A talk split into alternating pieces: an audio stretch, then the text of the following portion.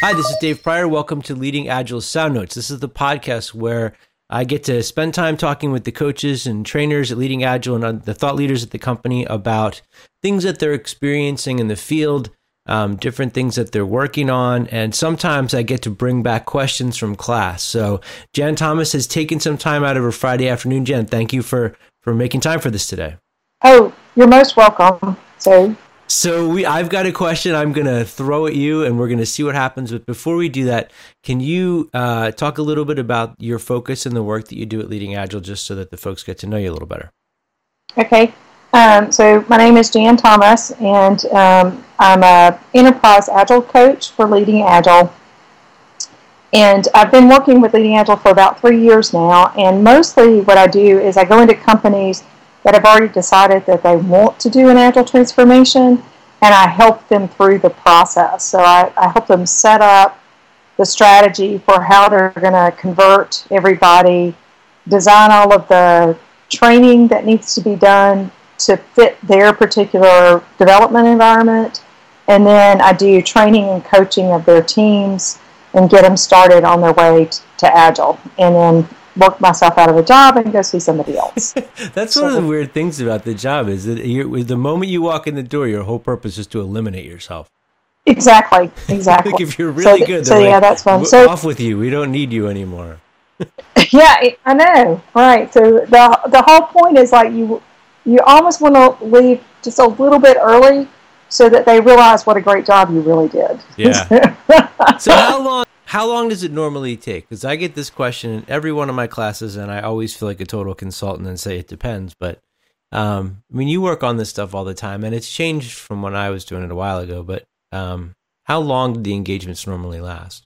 Um, so the, our engagements normally are anywhere from uh, three months to you know two years, but really and truly to get good at understanding what you're supposed to be doing and being able to own the process and yeah. not be afraid to make changes, it typically takes about 18 months. So for whatever team starts, it's going to take them about 18 months to get really good at it and really comfortable with it. Okay. Now, so what we do is we come in there and we do things in waves. So it's not just like, okay, so we stay there for like a year or something you're leaving before everybody is super comfortable, but you've got enough of a volume of people that can carry it on. Is, is what you're really hoping for. Yeah, I mean, so, I would also expect that part of the work is helping them develop a level of. I don't know if it's right to say comfort or confidence with being uncomfortable, but I always feel like that's a big part of it. Like if you're not right. uncomfortable, something's wrong. What you should do is have a level of confidence in your ability to manage your way through discomfort. Right, right. Um, exactly. Okay, so here's my other selling feature for Agile is this is why that retrospective is so important. If you ever go into a company and they say, oh, we quit doing retrospectives, they're, they're going to wither and die because that is the opportunity for the team to come back and say, hey, this process that you gave me is not working and I need to change it this way, right? And it, because software is always changing, technology is always changing, you need to be able to change the process. The process is not going is a living thing also. Yeah, I think so, this is one of the reasons I'm not a good coach because I turn, totally turn into that guy from Gran Torino. If they're like, we don't do retrospectives, I'm like, get off my lawn. Like you can't. you've just given up your any capacity to be agile at all, and thrown out the most important thing that we do. I'm I'm not so patient about some stuff. Anyway, along those lines, I got a question from a guy in class, and so uh, we've only just if you're listening, we've only barely talked about this. So I have a feeling we're going to come at it from different sides, and that's what we wanted to see what would happen. So it's an experiment for us as well. I got an email from a guy this week who said he'd come out of my class, went back to work, was you know got people all excited about it, but in order to justify having the Scrum Master as a fully dedicated role he needed a breakdown hour by hour of all the things a scrum master would do during the course of the day. Um, and I have a response. My response to that question is not the calmest in the world, but so so I, I want to Jen first see what you what you think about that. I mean, do you think that that is is it a reasonable question? Is it something you think can be responded to? I you know this breakdown hour by hour, day by day, it's it's not possible. Uh, it's not really possible because that the actual answer to the question, what they're trying to do is they're uh, trying to justify whether or not they need this person, right? And they probably should go at it a different angle um, because it, you know, when you're you, you'll go in there and you'll say, well, on Wednesday he's supposed to be in this sprint planning all day, and then he's supposed to do this and supposed to do that, and then you show up on Wednesday and he's not doing that at all. You're like, oh, what's this guy up to? So I, I just don't think that that's like a reasonable request uh, for like a looking at maybe a one week or two week sprint. Well, maybe it's not reasonable if, if you understand the job, but if you think like an HR person who doesn't understand the job of Scrum Master, that totally makes sense to me that they would want that question answered. well, they would want to know what you know how he's going to. I think you should go back about it. It's like how is he going to facilitate his value, right? So how is it how's it going to come? How's he going to make the value of having this person rather than what is he going to be doing, right? Okay. So, so that that's a different question. Um, the whole thing is like whether do you, do you need a full time dedicated Scrum Master? Okay. Um, the answer I always give people is if your team is small enough, then somebody on the team or the, the team themselves can rotate that responsibility of Scrum Master. So, you know, if you're only two people on your DevOps team, you got to have a Scrum Master, even if it's only two of you. But it doesn't have to be, uh, we have this other person who is our Scrum Master. It could be like we're sharing the responsibilities of Scrum Master. Okay. Right. So, um, but anytime you get above about six people on your team, you probably are getting to the point where you need somebody, you know, full time to be in there and be your Scrum Master because there's just going to be all of this paperwork and uh, gathering metrics and trying to work things out with other teams and following up on how things are going that with a cross-functional you know story or something like that um, that you don't want your uh, software delivery staff burdened with right? So it's it's that whole thing about we are not making the pictures go to batting practice, right? Because we don't really expect them to spend a lot of time hitting home runs. Right. What we expect pitchers to do is get people out. And if they spend more of their time pitching and working on their strengths and making sure they've got a great curveball and all that kind of stuff, it's an advantage to us rather than also making them great hitters, right? Okay. So, so I want to try. I th- I have a feeling we're going to end up on maybe different sides of some of this, but I hopefully it'll give the people that are listening different ideas about it. So, on this, I, I guess where I tend to come at this from, there's two different sides to it for me. One is that it should be a dedicated role, partly because I tried to do it as a not dedicated role, and I, and it, I was miserable. It, it was horrible at it, and I've never seen anybody not Anybody I knew that did it as a fully dedicated role would walk away going, I don't understand how you can do this job any other way. Um, if if you have, you know, regardless of the size of the team, I think if you're splitting the role, then that person's not going to be able to fully do the job. Like if they're split across two teams, one team's going to suffer because one team will need more. And if they're split across two roles on a single team, like developer slash scrum master, they're either going to favor coding or they're going to favor being Scrum Master, and in either case, something's going to suffer. Right. Which I think oh. is unsound. Right. I'm not saying that you're going to get the same productivity out of a developer that is also playing the Scrum Master role that you would out of a regular developer. You're, okay. you're going to have to account for your velocity. Um, but if there's only two or three of you on the team, you know, you might not be able, there may not be quite enough work for a dedicated full time Scrum Master, right? Okay.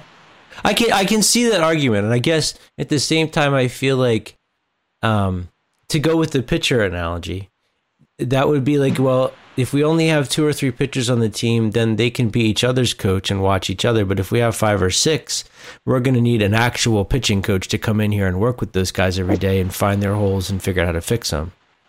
Um, right. Yeah. So, and that. If you had an actual so, major league team, you'd always want that guy whose only job was watch their mechanics, watch what they do, figure out how they can get better and help them get there. Right. Oh yeah. Oh yeah. Definitely. Well, if you're if you're a major league team, right? Yeah.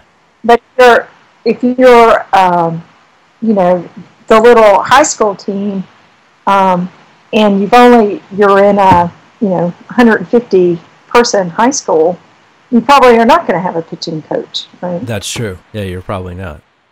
Um, yeah.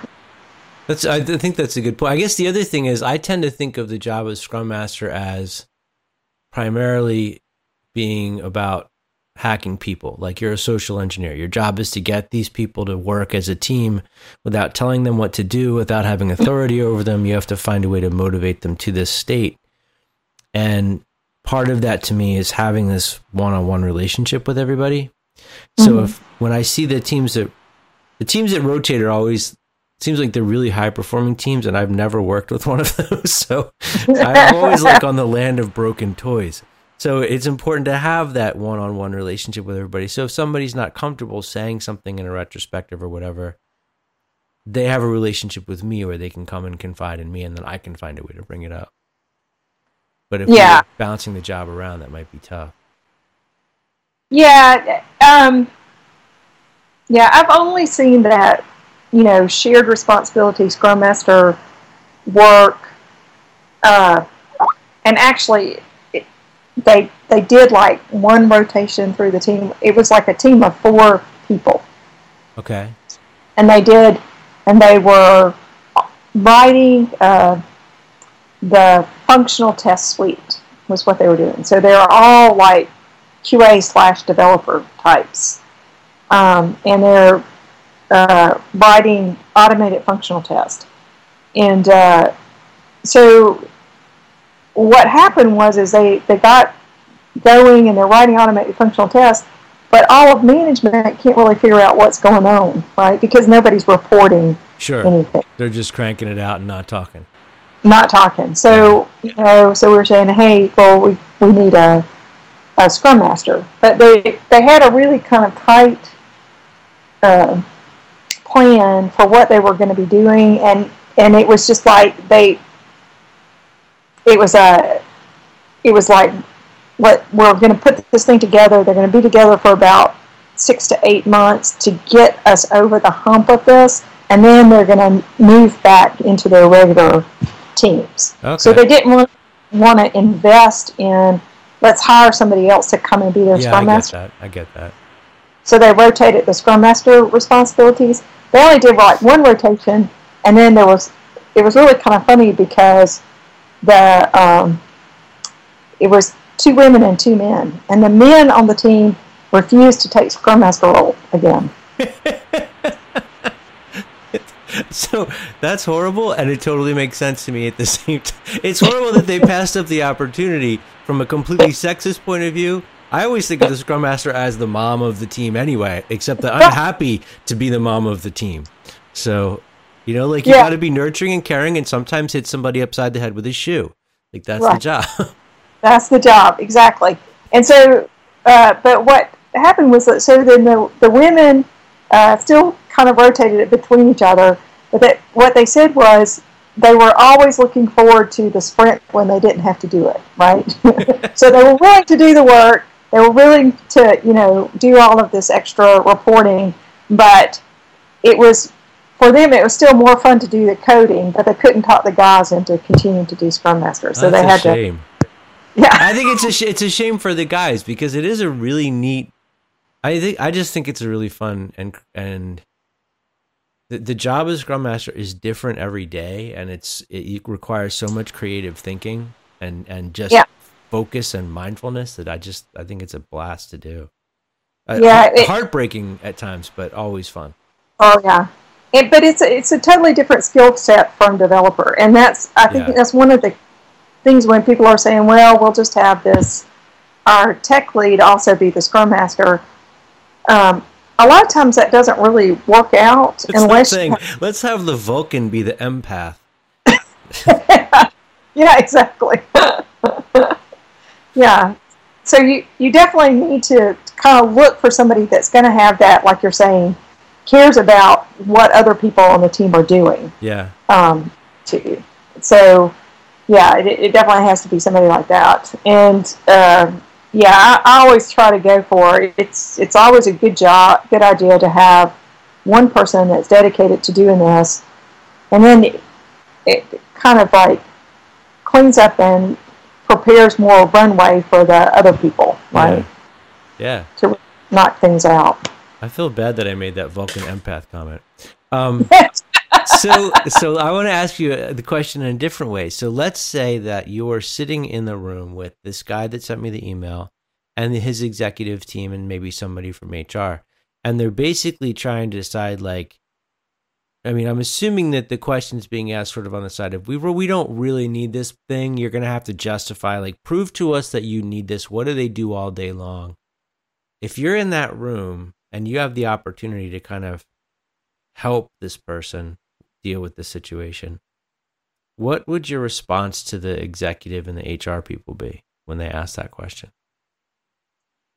If you're there as a coach. Um, yeah, so if I was here as a coach, what I would really say is what you're really looking for is um, the productivity and what you you can probably justify it by uh, an assumption of uh, an increase in velocity because either one of two things are happening. Either they're getting no information, they have no idea what's happening with the team, like right. this little functional test team that I knew about, but uh, or I worked with years ago. But or, and in that case, you know, just getting the information and knowing where they are and being able to plan your project around it yeah. is going to be worth its weight in gold, right? For them, so for, not just for the team, but for them as well.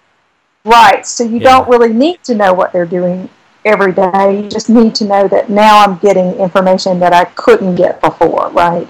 Yeah, so like they, they, could know, like they could walk in any time and see it, and it would be available. Right. Yeah. Um, the other the other situation is maybe they are getting something out of the team, they're getting some data or whatever, but they're doing it at a cost. So somebody else on the team is giving up productivity, and you can actually measure that, and you'll see that increased velocity across the team. And you know, people will just be happier. They'll they don't have to deal with the fact that they're trying to chase down. One of the things that we completely underestimate is how much time people spend chasing stuff down. Yeah. Right? Like, I need to, you know, this other team was building this API for us and they were supposed to send us the XML or the WSDL or whatever, and we haven't gotten it. And I'm having to call that guy. You know, every morning I call and leave him a voicemail. I send him an email, and just that constant drip of having to run down all of that stuff is uh, distracting, and you're using your high-priced talent to do it, right? Yeah. Uh, so, I think along those lines, I mean, one of the things that I think about when the guy asks a question that's so hard to quantify for me is, like, I when I do that job, I come to work every day thinking I'm going to see where the day takes me, and sometimes I'm chasing stuff down, sometimes I'm helping to write tests, sometimes I'm going to Starbucks and you know, cleaning up the workspace and cabling machines together. And it sounds like almost I would be uncomfortable maybe saying that to somebody in HR, but it is the job. The job is to help the team go faster. And I and I don't have a bar as to like this is the thing I don't do. Like if it'll help you, I'll do it. I don't care. Um, but I don't really want to say like, well, I probably spend 35 minutes a week going to get coffee for people or you know, whatever that is because it sounds ridiculous. Like, why can't they get their own coffee? Um, but sometimes that is the it's much more complex than that, and I think it all goes back to maybe it's really about the like you said, it's about the velocity, but it's about how does it affect the output of the team. Right, right. So it's the output of the team. It's the number of days that they're blocked. You have, to have stuff blocked. Um, I worked with this team one time, and they had this blocking issue. It was really kind of funny. They had it, and they had had it for like two and a half months. Right. so it didn't you know, resolve itself. It did, no, it had never resolved itself or whatever. And they would every sprint they would still put that story in the backlog, and it was like what? I mean, in the sprint, where they just kept moving it forward, it was still blocked, still blocked. And uh, really and truly, what they needed to do was have a meeting and discuss with like the product owner and all that what we were going to do about this problem because it was not going to get resolved by you know just moving it forward and waiting for somebody else to do something about it it was it was really like a it was a data issue and there wasn't a really good clear resolution right. and so they they just needed to go with some like best situation. Um, so, I mean, it's kind of hard to understand, but what had happened was, you know how in databases you like to have this unique identifier to identify records? Yeah. Well, they, they didn't have that. They had multiple records tied back to the same okay. person, and they had no idea how to fix it. Uh, yeah, how to come up with. So they just need to come up with a solution to say, we're going to purge some of these records. We're going to, you know, they just like, to take the time to have somebody say, you need to fi- fix this and get it out of the way. Right. And so yeah. it was like, so like we held like three meetings. We made a decision what we're going to do. We notified people this is what's going to happen. And then that cleared up the blocker and that the story was like finished.